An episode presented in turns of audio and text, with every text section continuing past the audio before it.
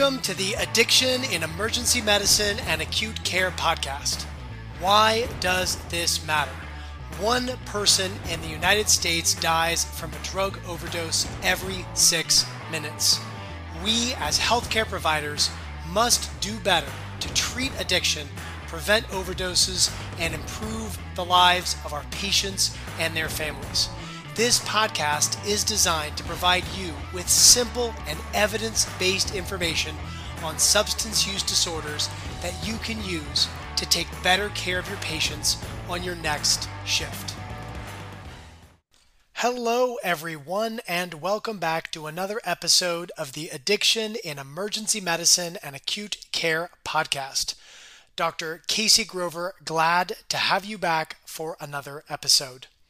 Today's episode is a follow up to episode 48, which was an interview with a young man in recovery. We'll be continuing our interview with this young man as he shares his personal story of substance use and recovery. A few quick notes before we start the interview. First, a brief heads up that there are a few adult words in this interview.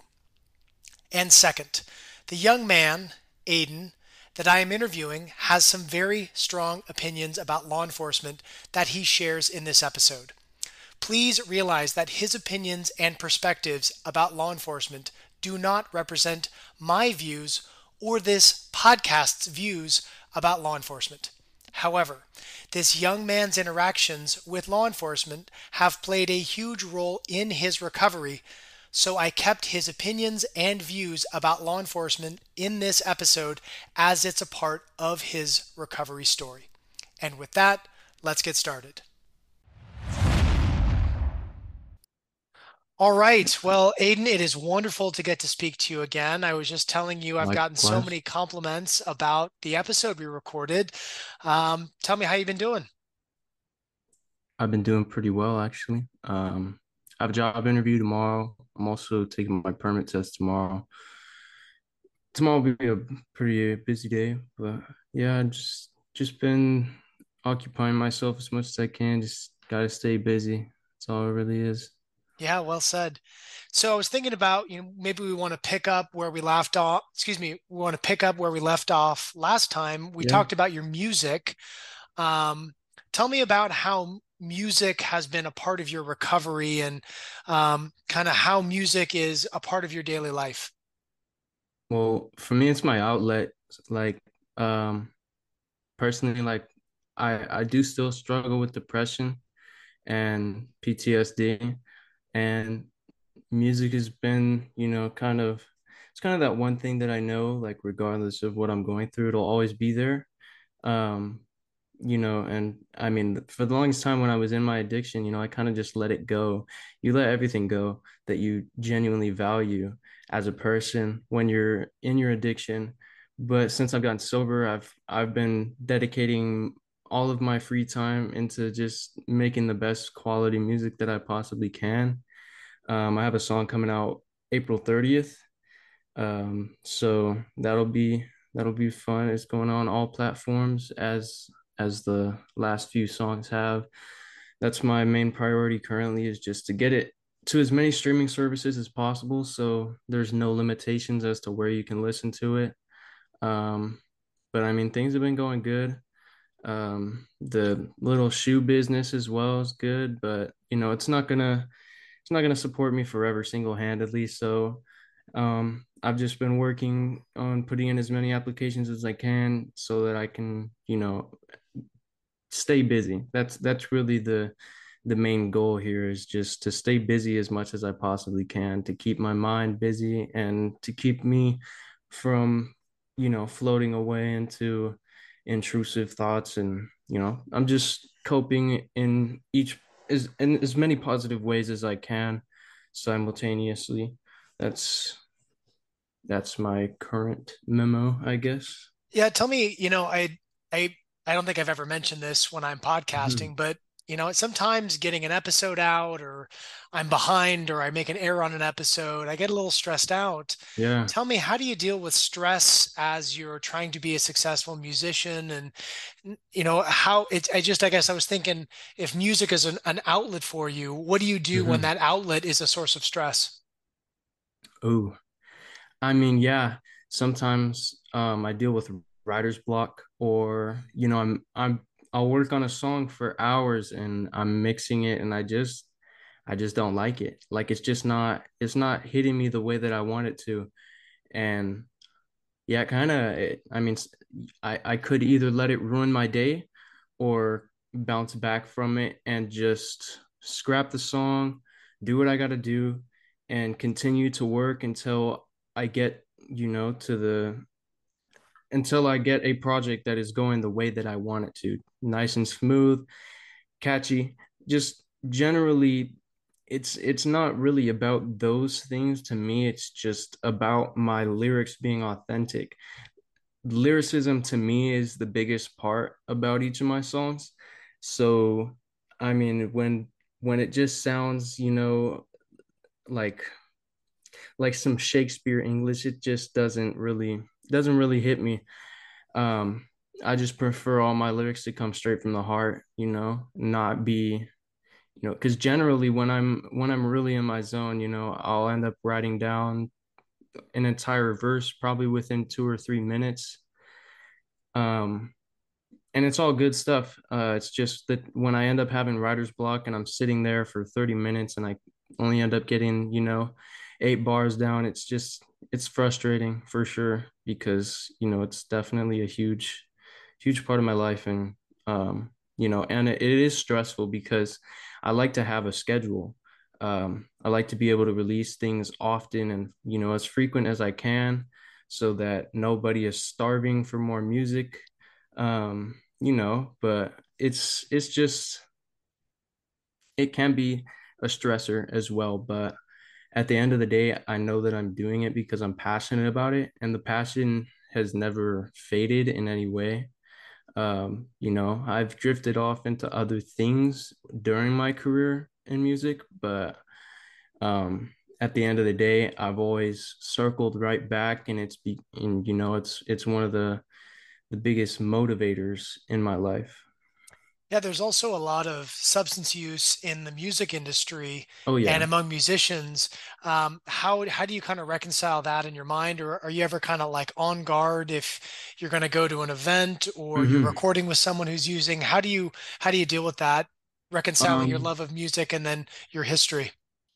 see, personally, like I'm the I'm the leader and founder of the, the music group Death Reserves, and one thing that I've done to combat that is just I've I've made an official rule book, um, and in regards to being frequent, being active, and rule number two is to uh, live a sober and healthy life to the best of your ability.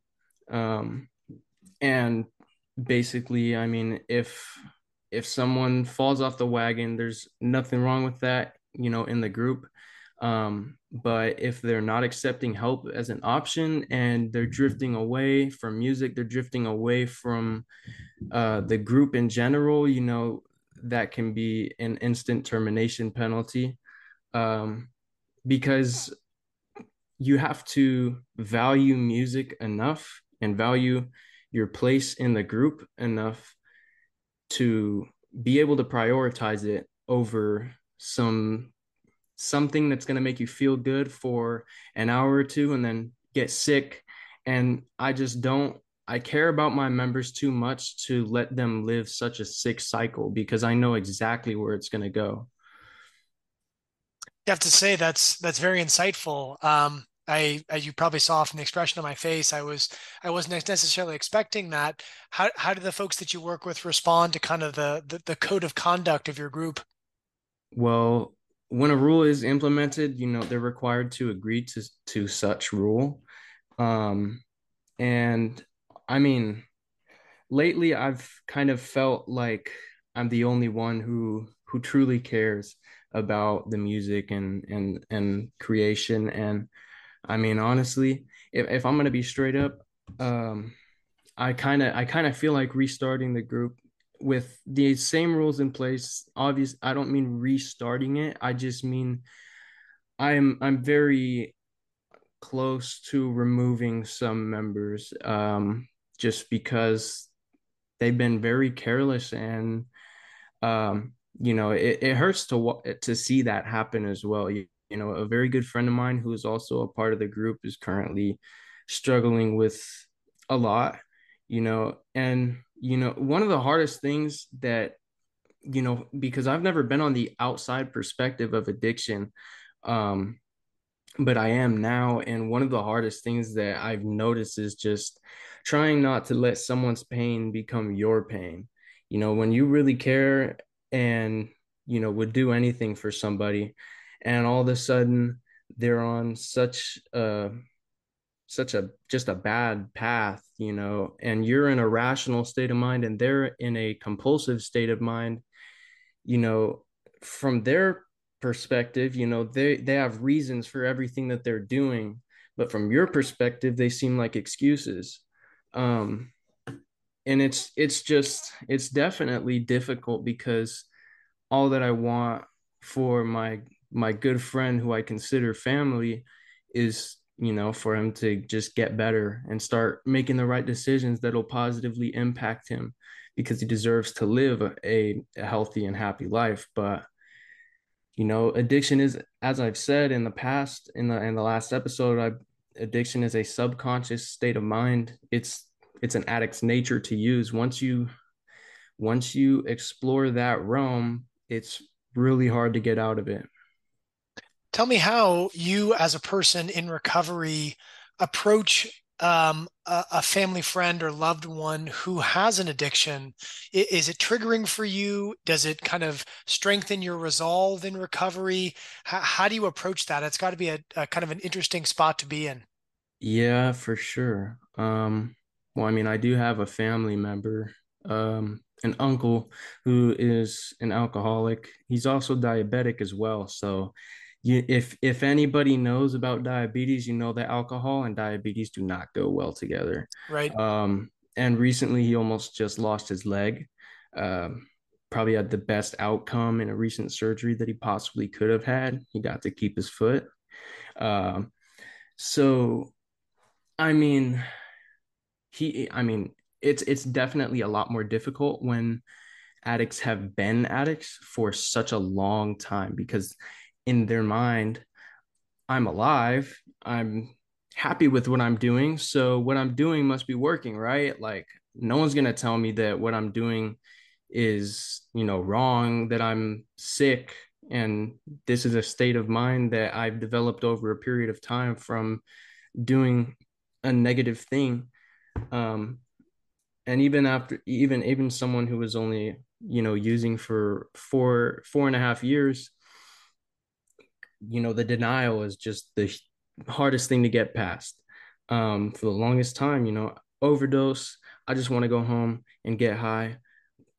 You know you're sick right? I'm not sick i just want to go home and get high because i don't know this and that. It's always you got to make when people are telling you that you have a problem you will have a million excuses and rash and irrational you know things in your mind as to why you're doing what you're doing when you're in that state of mind but it's just it's not it's it's not rational to use a substance every time there's something negative going on in your life. The rational thing to do is to confront your demons and try to cope in a positive way. I mean and that's not easy. Like in my opinion I feel like uh, almost for anybody, like it, it takes it takes a strong support system in order to be able to develop the tools to cope in a positive way. To be able to cope without doing something negative that would harm you or harm your state of mind. But it's definitely yeah it's definitely difficult because you know i don't i don't have all the answers for addicts but I do know at least like if they were to take my advice and actually work on themselves like someone i'm speaking in the sense of me saying hey try this to somebody that i care about who is struggling. I know that if they took that advice and actually worked on it it could make a positive impact on their health. But in order for an addict to get help they have to want to help themselves and that is the most difficult part when you're on the outside perspective Yeah, let's let, let's unpack that a little bit. Tell me, what do you think goes into the moment when people realize they're ready to start thinking about recovery? for me it was just my like finally being able to comprehend the amount of pain that I've caused to the people that I care about. Because when you're when you're in that, you know, that that um that cycle just constantly getting high, waking up, getting high, getting high, f- passing out, waking up, getting high, passing out, waking up, getting high. You know, you don't like there's just a blockage in your brain. It's like they just don't understand they're not in pain they just don't understand and if they understood they wouldn't they wouldn't they wouldn't be so damn like concerned about me if they understood you know like that for me that's what it always was. It was like that but when i finally got some sober time and and the first time that i really got like a good week without fent was the overdose where i had flatline and just seeing seeing the look on my mom's face like she was petrified. She didn't know how much time she had left with me you know she knew as long as i was in this hospital i was safe.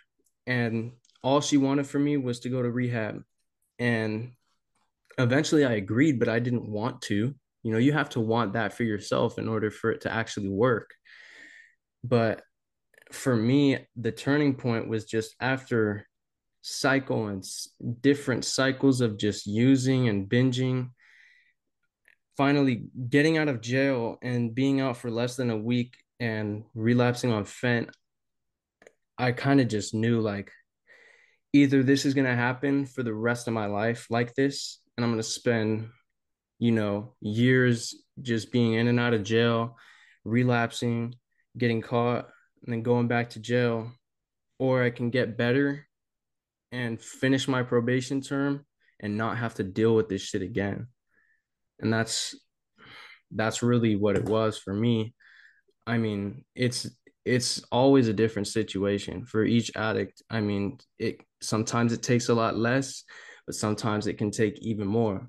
You know, it's just it's definitely difficult to, you know, say you have a problem because addicts they don't they don't want to i mean who wants to admit that they're sick like Well said.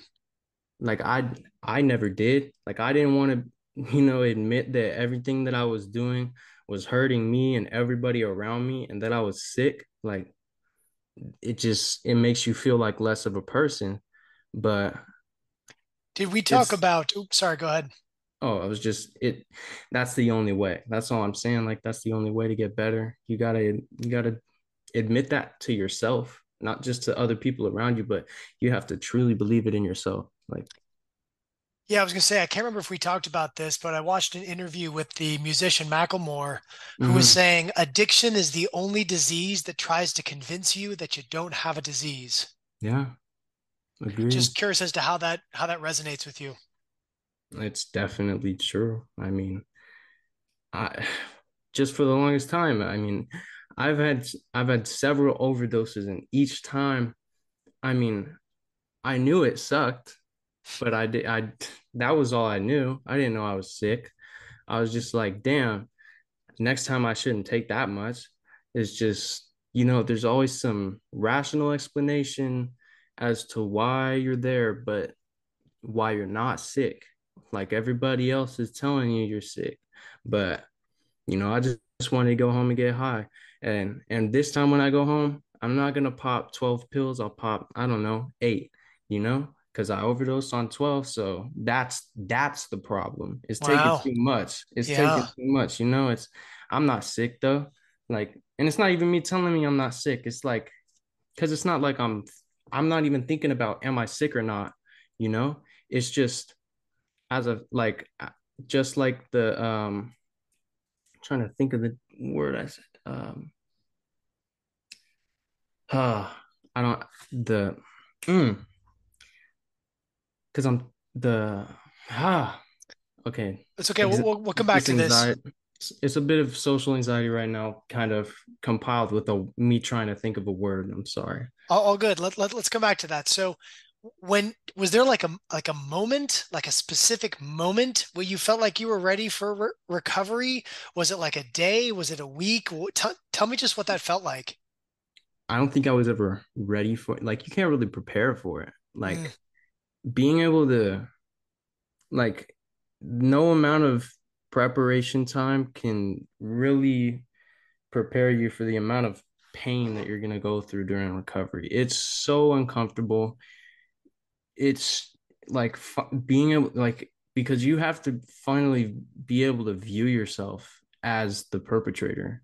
And that is the hardest thing to do as any person even not in not just as an addict to be able to spend time alone uh, completely isolated figuring out that all the people that are hurt it's because of what you've done and you know ha- having to take all that time you know to figure out a solution on how you can live life normally and you know not to say that there's any normal way to live life but the best way to live life is to be sober um it'll spare you a lot of pain and and just a lot of things that you don't need to deal with a lot of situations that you wouldn't be in if you weren't high, if you weren't fiending for something.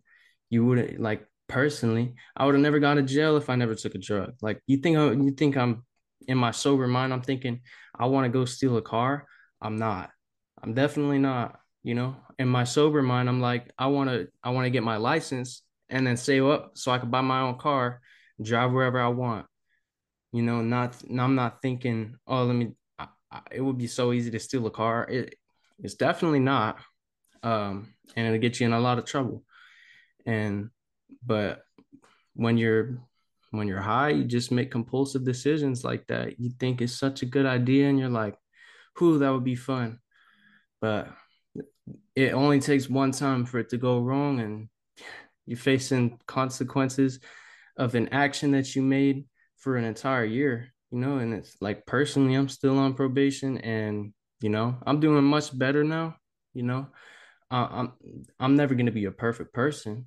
Um, but, you know, I'm still facing the consequences of an action that I made back in July and you know, I I I haven't even I haven't tested positive one time on probation. Like it's just consequences like that will follow you around. And that's the thing that people don't really understand. It's like, oh, so what if I go to jail? I'll be in there for huh, maybe two months tops. But then but then you got, you know, you got probation. So it's like it's gonna last. It's gonna last. Like the justice system is set up in such a way where you, they don't want you to reoffend so they're going to make sure you don't you know? And if you do you know it's going to get just worse and worse on you. But nonetheless yeah you, just... you, you talked to me about consequences. Talk to me about apologies. Ooh. did you feel like you had to make a lot of apologies? What were those like? Did some go well? I didn't feel like i had to. I just had to like in my like in my in myself and man those are like the most emotional moments ever you know? Like you know, apologizing to my mom for, you know, traumatizing her and making her think that all times of the day that her son might be dead when she opens the door into his room and you know apologizing to my girl you know for always being high around her and you know just setting a bad example because and, and and like you know making her go through so much isolation like you know, I would be away a lot because I'd either be in rehab or jail.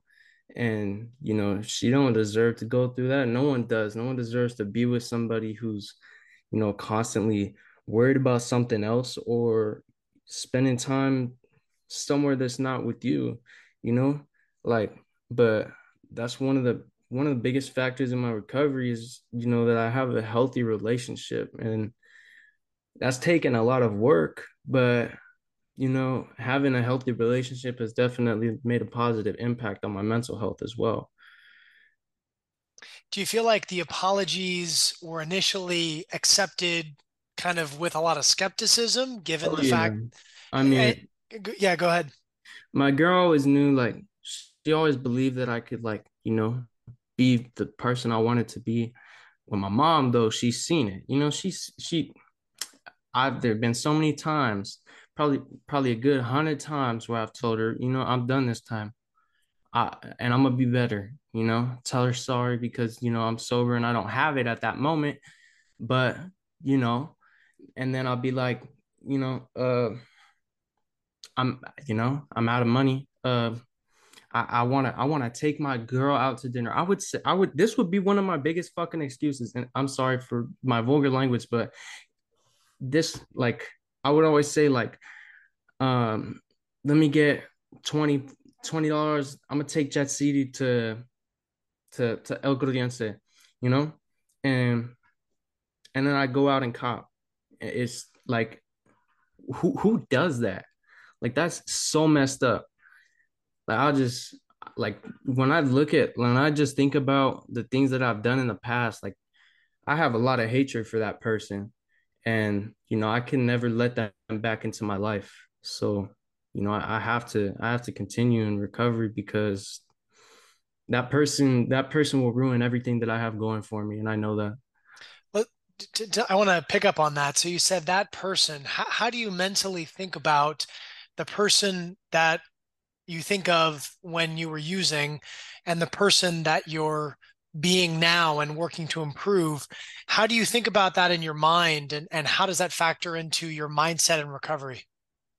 Well, the using version of me is just a self-sabotaging demon you know it's everything that is good it dislikes you know if my if my family is caring for me and they don't want me to use something well they don't know what they're talking about and therefore i'm gonna i'm gonna sneak out tonight and i'm not gonna come back for two days you know, just because they're going to tell me that I'm sick and I'm not, you know, I'm making bad decisions. So I'm going to leave and, you know, make them think they're going to lose me. And you know, it's just, it's, it's just, I've done things that I don't understand. I like in my current rational state of mind, I just do not understand half of the things I did when I was in my addiction. And half of them, I really don't even remember doing them. But she'll, you know, my mom will tell me that I did like the night where I got arrested. Apparently, I was like straight up cussing her out on the phone.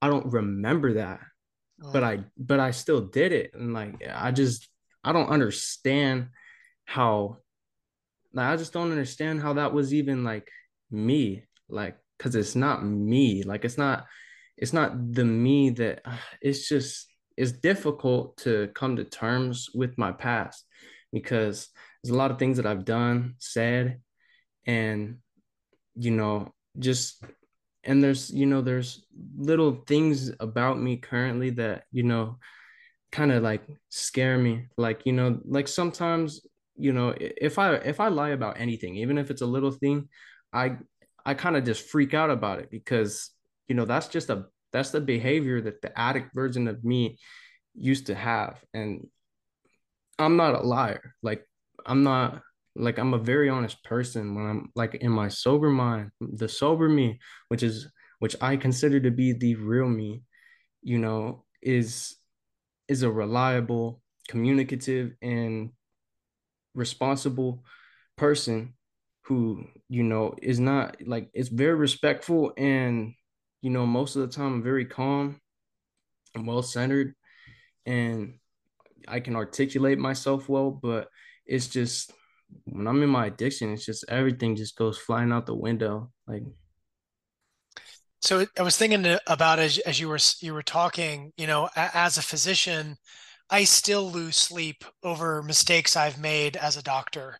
Um, mm-hmm. And I think about, you know, that I can think of patients, their faces, the room I was in in the ER.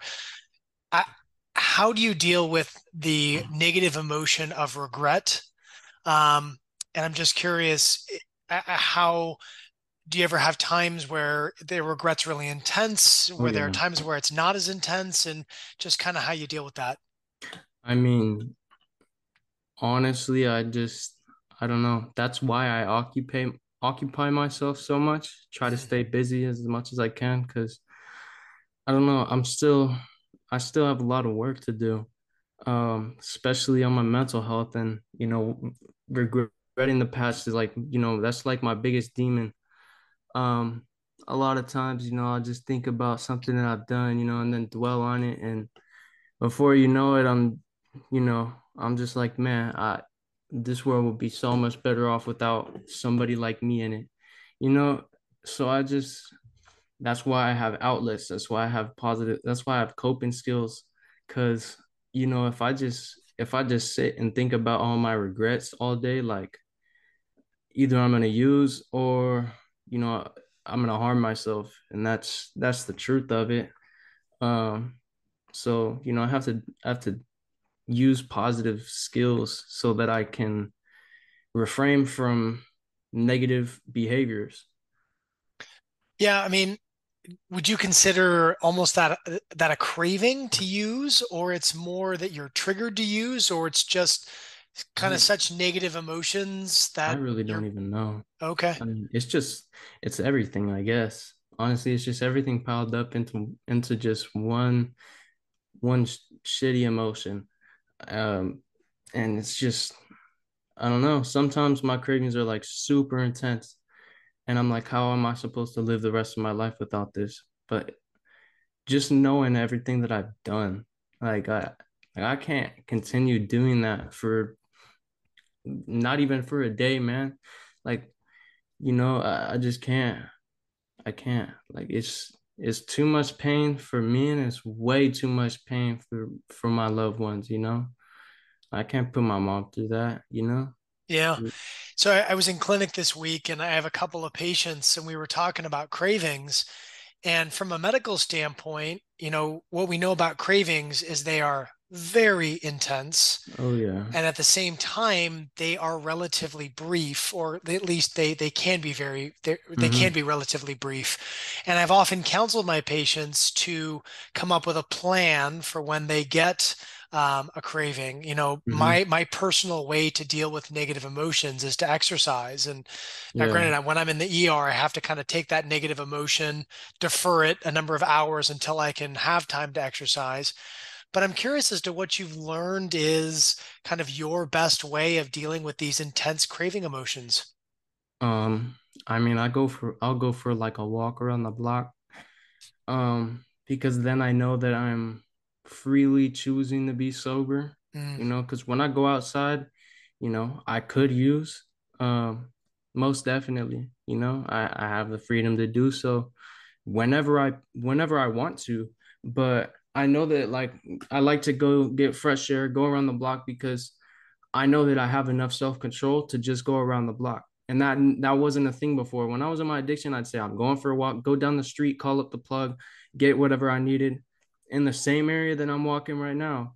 And knowing that I can just control myself, go around the block, come back home and not have a substance in my pocket, that's that makes me feel like I'm doing this for a reason, you know, and I'm and I'm actually doing it because I want to you know, because I mean, sometimes when I get in my thoughts, I'm wondering, like, you know, sometimes I think, like, am I doing this because, you know, I want to or because I have to to keep my freedom?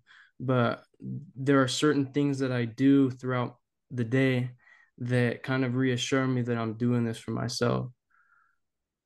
When you say your freedom, are you referring to your freedom from addiction, from law From enforcement, addiction and or law, both? I'm more so mean law enforcement Okay. though.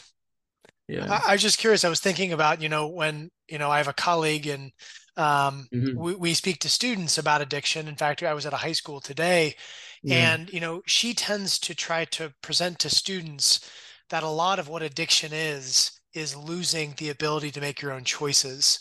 And so when I heard you say freedom, I, I just, it, it stuck in my mind of it, it's, it's two freedoms. It's the freedom to say, what do I want to do tonight? rather than I, I need to get my my substance but Mm-hmm. also to your point having had contact with with law enforcement Mm-hmm. physical freedom as well Which is definitely something I don't want. I, I don't wish on nobody. You're not even my Mm, worst enemy. And I there's some, I mean, that's another thing I struggle with, you know, is coming to terms with, you know, the things because I I used to be, you know, I was not affiliated with gangs, but I was sur- I was surrounding myself with bad people who were involved in gangs and you know, I ended up getting myself into a lot of things doing other people's business, you know, that didn't mean anything to me. But, you know, I wanted, I, I, I more than I wanted respect, I wanted money. And, you know, whatever made me money, I could get whatever I wanted. But, um, and would you mind repeating the, the actual question? Because I, I remember I no it, it was just more just i was kind of thinking aloud as we kind of shared our ideas back and forth of just this idea Mhm. of freedom to make your own choices yeah. and addiction takes that away from you Go. but also Yeah. the the physical freedom with law enforcement and when i heard you say freedom i think you you you were referencing physically not being incarcerated yeah. but i also just wanted to see what it what it felt like to talk about your own freedom to say i get to do what i want today rather than saying i, I need to get to my dealer because otherwise I, i'm not going to have any Exactly. Yeah. That's, I mean, that's something I never thought I would even have, but losing losing your physical freedom definitely will it'll change your perspective on everything you were doing. Because i mean if you're in jail it wasn't working. Mm, um and that's all i would ever think about is just like wow my ways really ain't working. Like like that's what it took for me is to like be sitting in a cell you know 18 hours a day uh sleeping with the damn light on, you know, like that's the worst thing is the light is glaring in your face while you're trying to sleep. Um, you know, uh cockroaches and spiders in my cell, uh dirty toilet, you know, with tag all with tags all over it, you know, people tagging up the toilet, right even the inside of the toilet was tagged up. It's like, man, you reached your hand in there to put Del Rio. It's like, okay. But nonetheless, it's it's just it don't like some of the things that it's just it's living conditions that eh, the minimal, you know, it's the minimal living conditions for a human being. You know, whatever whatever a human being's minimum uh, legal living condition is, that is what they will give you.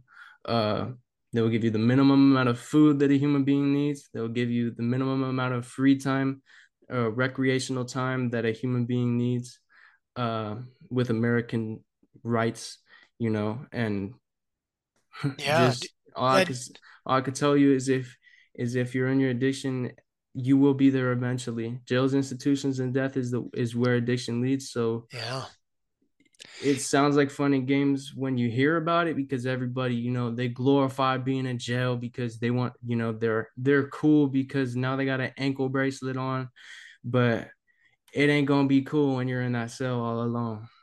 do you feel like the experience traumatized you in some way Absolutely. Yeah. how do you how do you deal with that or do you ever get And what really traumatized me was getting out of rehab, and within two weeks, I ended up getting incarcerated again because my medication makes me test positive. Because my medication, Selegiline, has a metabolite of methamphetamine in it, and we were rec- we were trying to. My dad was trying to reckon with the officers. Please, he's on like he's on medications. Please just check his file. And you know, they just wanted to be right. Like that's all it was. Like they were just fighting to be right, and that it was just it was it was awful. You know, thought I was gonna spend my Christmas in there. Um, and you know, my mom she would send email, you know, with uh with a um um what's the word um like a I guess like a I don't know what the word like like wiki like a right? like clarification or some research? like uh, an article that's what yeah i'm yeah yeah. about. Yeah an article you know about my medication and how it can make you test positive for methamphetamine. She sent she would send several emails and you know when i beat the case you know probation was kissing her ass and mine and saying, "Oh, it was that email you sent." Well, even after she sent those emails, they wrote a statement saying my parents were bad parents and that they were going to keep me in a group home for 6 months because they couldn't keep me away from drugs and apparently that was a better environment than my home that they have never stepped foot in. I hate I'm I have a I have hatred for probation here. They don't do things right. If you come to Hollister, California and you end up getting legal consequences, you're in the you're gonna be dealing with some of the worst people you'll ever meet. I swear. They'll take advantage of you every opportunity they get. Yeah, you actually inspired me. Um, I'm going to put together an episode on the podcast on false mm-hmm. positive urine drug screens. Good. Um, just because I, I know at our hospital, um, you know, we as healthcare providers look at the, the urine drug screen mm-hmm. and we're like, well, it, it says it's positive for, you know, meth. I, I guess the person's using meth. And yeah. um, I actually have a little note, um, like a note app where I keep kind of little medical facts mm-hmm. that I need to remember. And I actually have one that lists all the false positives and negatives if yeah. urine drug screens. But I don't know how well it's been studied or thing. yeah, actually. So I found an article. I'm going to do it a, uh, as an episode and, and probably, probably in the early summer of, of just being mm-hmm. aware of that fact. I'll never forget. Yeah. I was a medical student in um, on labor and delivery, mm-hmm. and there was a woman who had a false positive. Uh, well, she had a, a, urine drug screen that was positive for a, a drug, mm-hmm. and she, I just, I, I and the, the, staff was all talking, and they were going to take away her baby, and mm-hmm. I, I, just asked the, yeah. the question like, "Hey, I'm just the med student, but this lady doesn't have any substance use history. Is there any possibility this is a false positive? And thank goodness, you know, I, am mm-hmm. amazed they listened to the medical student, but we actually were able to do some confirmatory testing and it was negative. It was yeah. actually, um, I think it was like an ibuprofen tablet she had taken that was the mm-hmm. culprit. But I really wanted to, you know, take that fact and just how yeah. that really made a huge impact on your life and and really kind of unpacked what we know about it medically. Mm-hmm. You know, I could only find one paper, so I, I certainly yeah. think there's needs to be and, a lot more research on that yeah and and my my positive test it wasn't a false positive either. It was a positive like it was a straight positive. Like there was nothing indicating that it was a false positive at all. And they had my lab sample. My lawyer basically just told the the uh i, I don't know what you want to call it basically the lead like the the top of probation, whatever the the, role, the bureau the chief or something. Yeah, yeah. Who whoever is the defense attorney during a probation case. Um, I don't believe defense, the prosecution, because the the prosecution is in a probation case is um one of the um I don't know what the word is I because I'm just kind of lost in of these kinds of words when it matters but um, basically one of the leaders, I guess you would say. Um, I'm I wish I could, you know, think of the right word on the spot, but unfortunately, that's not one of my best qualities. But um, all good. It's more about the experience. It's more yeah. about the, the, the But nonetheless, yeah, yeah, I apologize cutting you off. Uh, but yeah, my my lawyer was basically like, either you can call the lab or I'm gonna call the lab. Yeah, I remember and, you saying that. Yeah, and and ask if uh methamphetamine or if there's a metabolite of methamphetamine in selegiline that made him test positive. And she's like, Well, I'll call the lab. And of course, as I had known, there was no meth in my system because I think I would know if I took some meth. Yeah, I mean it's hard as as healthcare providers. I mean, because you know uh, when you when yeah. I mean I worked last night. I mean someone has mm-hmm. a urine drug screen, and yeah. it it really just says positive or negative for each of the substances. There's really mm-hmm. no way to know um, that something's a false positive or not. And exactly. I think one of the things I really struggle with as a healthcare provider is I get lied to, mm-hmm. and the yeah, next person that's, that's being honest with me, I sometimes have to say, you know, sir, I just need to let you know I have to verify. I'm not saying you're a liar, but yeah. patients lie to me, and I've tried yeah. to do it in a respectful so way. A lot of people on probation. Yeah, I'm sure. I mean, law enforcement gets the same experience that people may be dishonest. And for every person who says, I didn't do meth, there's a certain percentage that may have done it. So I think it's hmm hard in both law enforcement and, and in medicine to really kind of reconcile that. I think respect is the foundation for me of the Yeah. interaction. Is to say, you know, sir, I just, I, I, you know, like I actually, one of my patients this week um, came into the office and I was helping her with getting off fentanyl hmm and uh, her urine drug screen we sent, and she had a lot of substances in it. And I said, you know, Yeah. I just need to let you know we got to go through your urine drug screen. I don't, I, I, you're not in trouble based on what's in the results, but we got to go through it. And Yeah. we had a really nice conversation. She was positive for meth, and I, I talked to her about it. And hmm this drug screen was actually much more advanced. It was a quantitative, meaning it gave me the exact amounts Yeah. Rather it's than like just yes, no. Yeah, as well. yeah, it was a it's a it's a higher quality one. And hmm you know, and she was just, you know, thank you, doctor. I appreciate you not firing me because I made a bad Yeah. decision. And I was like, no, I got you. I mean, you're an older person. I don't want you using meth. It's really not good for you at the age you're at. And I think I hmm really that that conversation we had in the last episode about respect, you know, with healthcare providers and patients is just so important. Yeah. Um, and, and that's really stuck with me. And and I'm I'm glad we can talk about the urine drug screens because, you know, I, I remember when I first got to my job, I hmm got sign out on a patient, meaning my colleague was finishing his shift and I was taking over. And I watched him get in this kid's face of like, we're not going to find anything in the urine drug screen, are we? Wow. And Yeah. I I, Yeah. rem I remember just being like, how does that person t take that? You know, I know. it just it it really and I, I remember it very well. It's just that episode really kind of cemented in my mind that hmm kind of the finger wagging, Yeah. just it it doesn't work. It's very common too.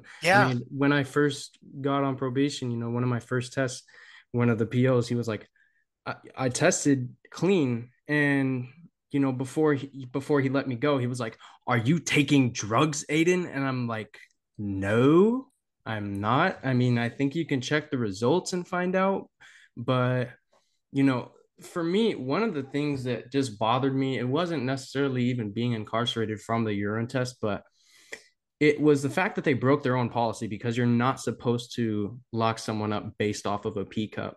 In Mhm. probation, the policy states that when someone tests positive, you're supposed to offer them rehabilitation before incarceration. Hmm. Um, yeah, so that was one of the frustrating things is that they broke their own policies and got away with it and kept their job. Um, you know, still works there to this day. And but nonetheless, a couple of weeks after um, you know, because I take Suboxone for um, that's that's one of the medications that I'm on hmm as well. Um, and you know, so in in order to stay on Suboxone, you have to submit urinalysis tests here and there. Yes. Um, so my first one when I had gotten back from jail, of course, I tested positive for meth, but they were claiming, "Oh, our our urine test is very reliable. Like there cannot be any mistakes." And it's like, "Well, there was, and if I'm telling you there was, and it and it was just kind of mind baffling because it was the same doctor that my mom was communicating with about what had happened to me, um, in regards to me getting locked up for that situation.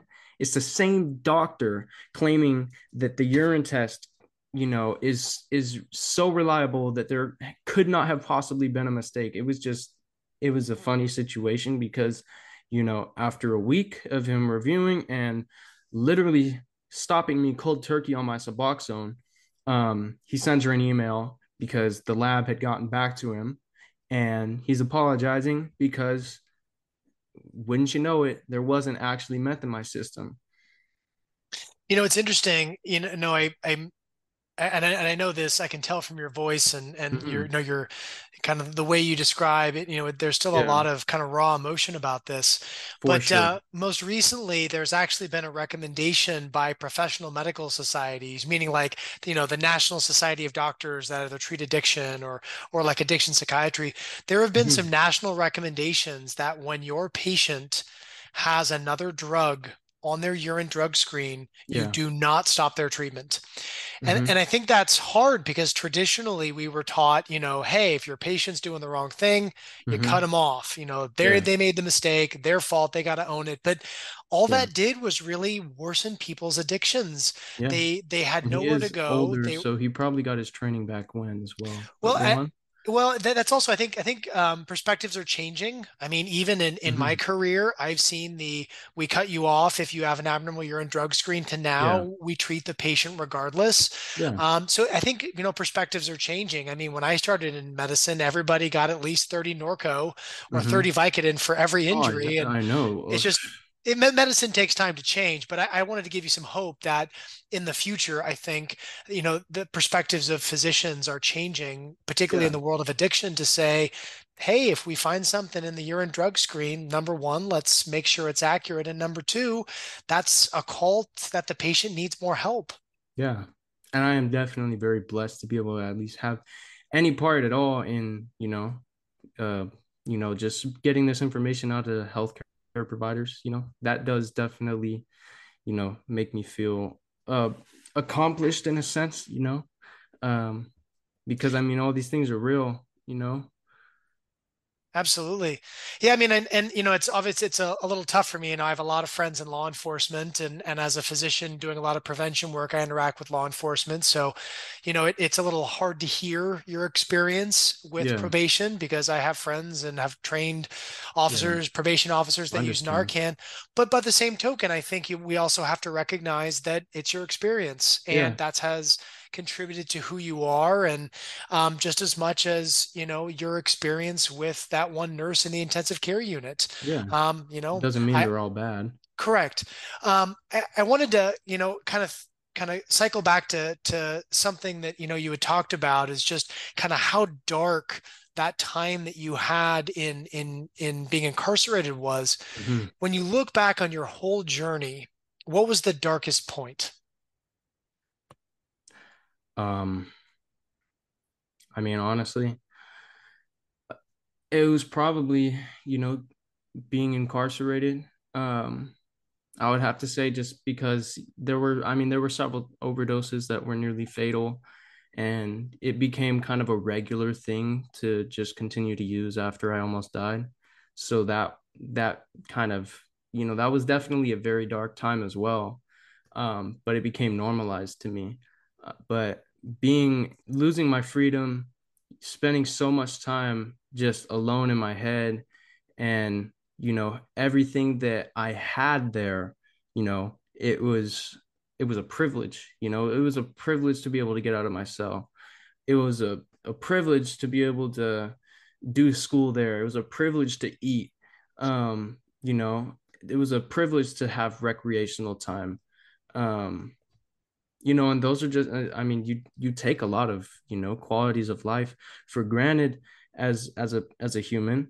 Uh I, I think that's just a normal human thing to do because you know no matter how much a person has generally we aren't satisfied.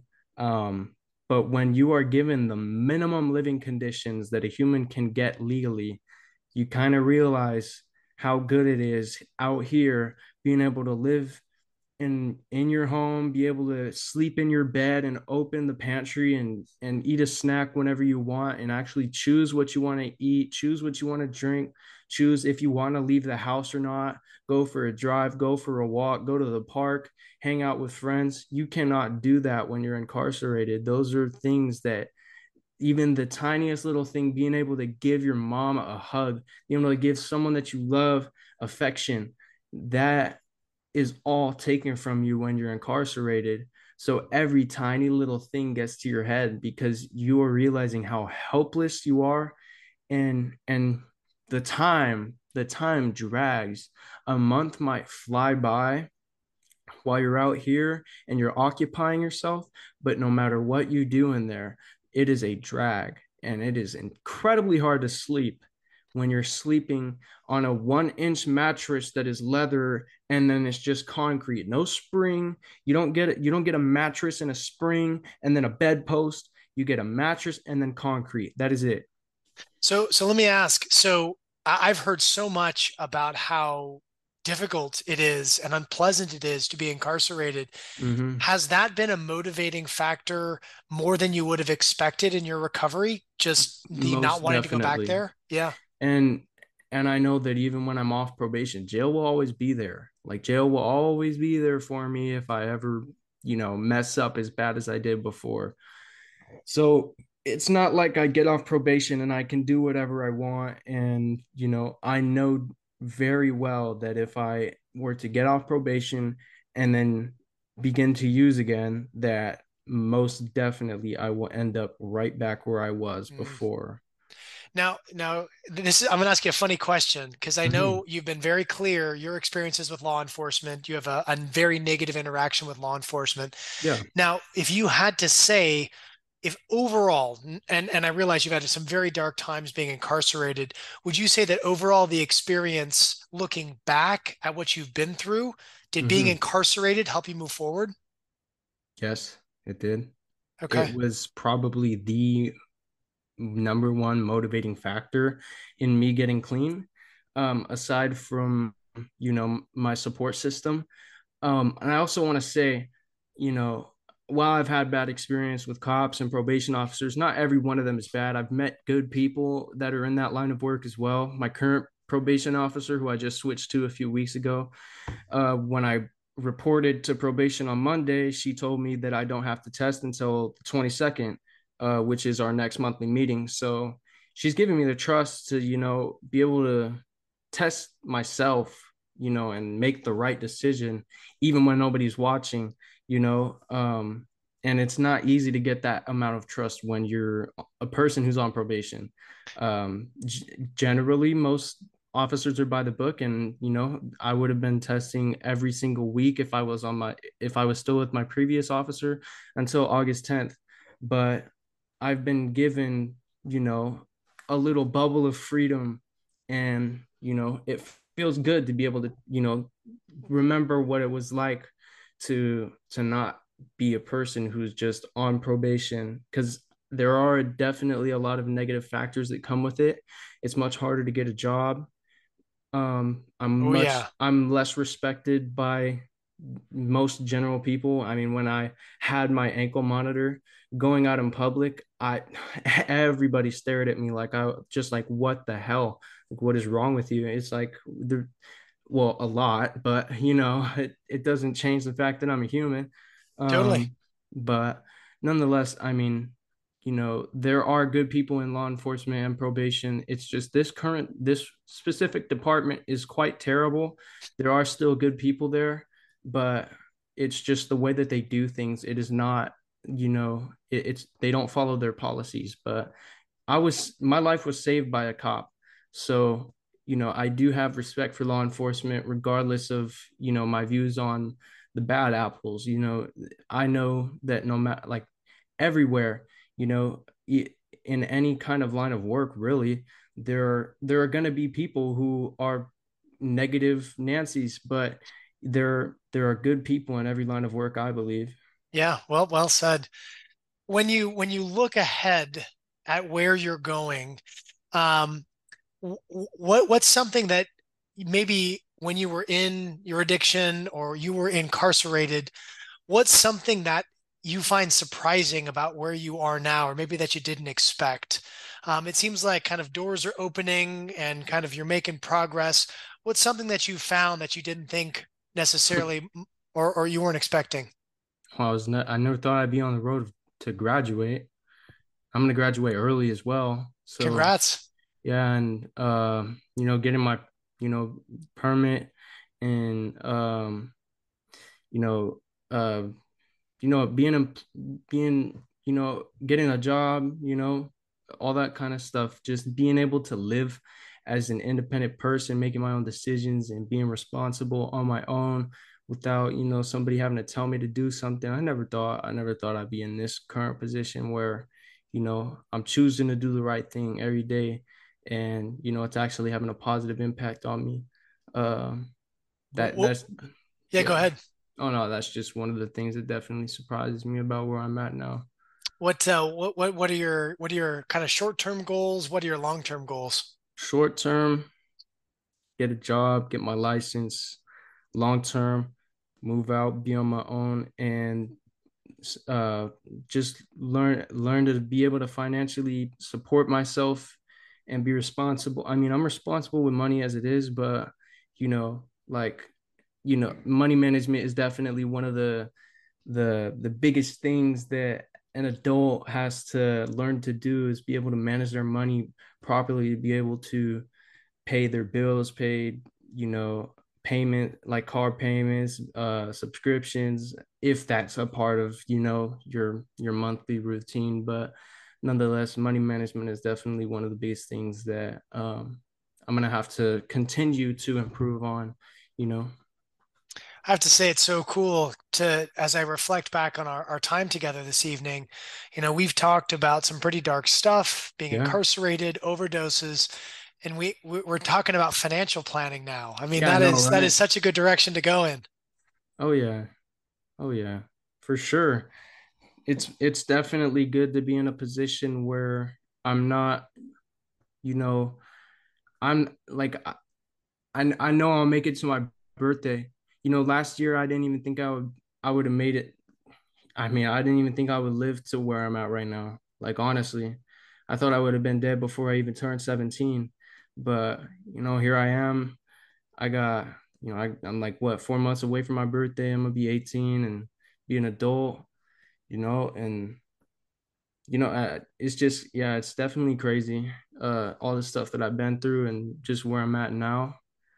It's it it boggles my mind still, you know, and even just hearing like when I mean, it's not like an everyday thing, but you know, here and then like when I accomplish a milestone, hearing someone say I'm proud of you, it's like back then there was nothing to be proud of, but you know, the the fact that there is something to be proud of is is good, you know.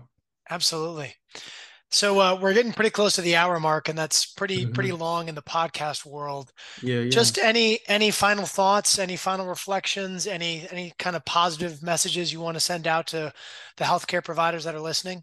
Well, I mean, for for the healthcare providers, just continue to work with compassion on patients who are struggling with addiction, and for anybody who is currently um, in recovery the the number one thing that I can tell you is when it comes to the past, don't dwell on the past. It's not going to bring you any it's not going to bring you anything positive, but do not forget where those negative actions led you. Um, that's my best advice to anyone who's in recovery. Um, is just don't dwell on the past. Not gonna bring you, not gonna bring you nothing good, but just don't forget that's that's really it. Don't forget. Yeah, I love that. All right, Aiden, this has been an absolutely fantastic conversation. Yeah, As always, it's been great to uh, to kind of hear your perspectives and and and really kind of learn and and I think you know unfortunately you know m- most healthcare providers um, may not have a lived experience with addiction. I think it's yeah. probably underreported just because of the shame and stigma around addiction. Yeah. But it's just to hear kind of the experiences, the what what motivates you, how you look back, how you look forward. I just want to thank you for helping kind of yeah. us as healthcare providers better understand addiction. Of course. Anytime. Absolutely. All right, and that is the end of the interview and the end of this episode. Once again, another great interview with Aiden. And from a healthcare provider's perspective, I find that hearing patient perspectives are so helpful and insightful. Please consider sharing this podcast with a colleague, and thank you to those of you who have given me reviews on your podcast app. Thank you for listening, and thanks for what you do. And don't forget, treating substance use disorders saves lives.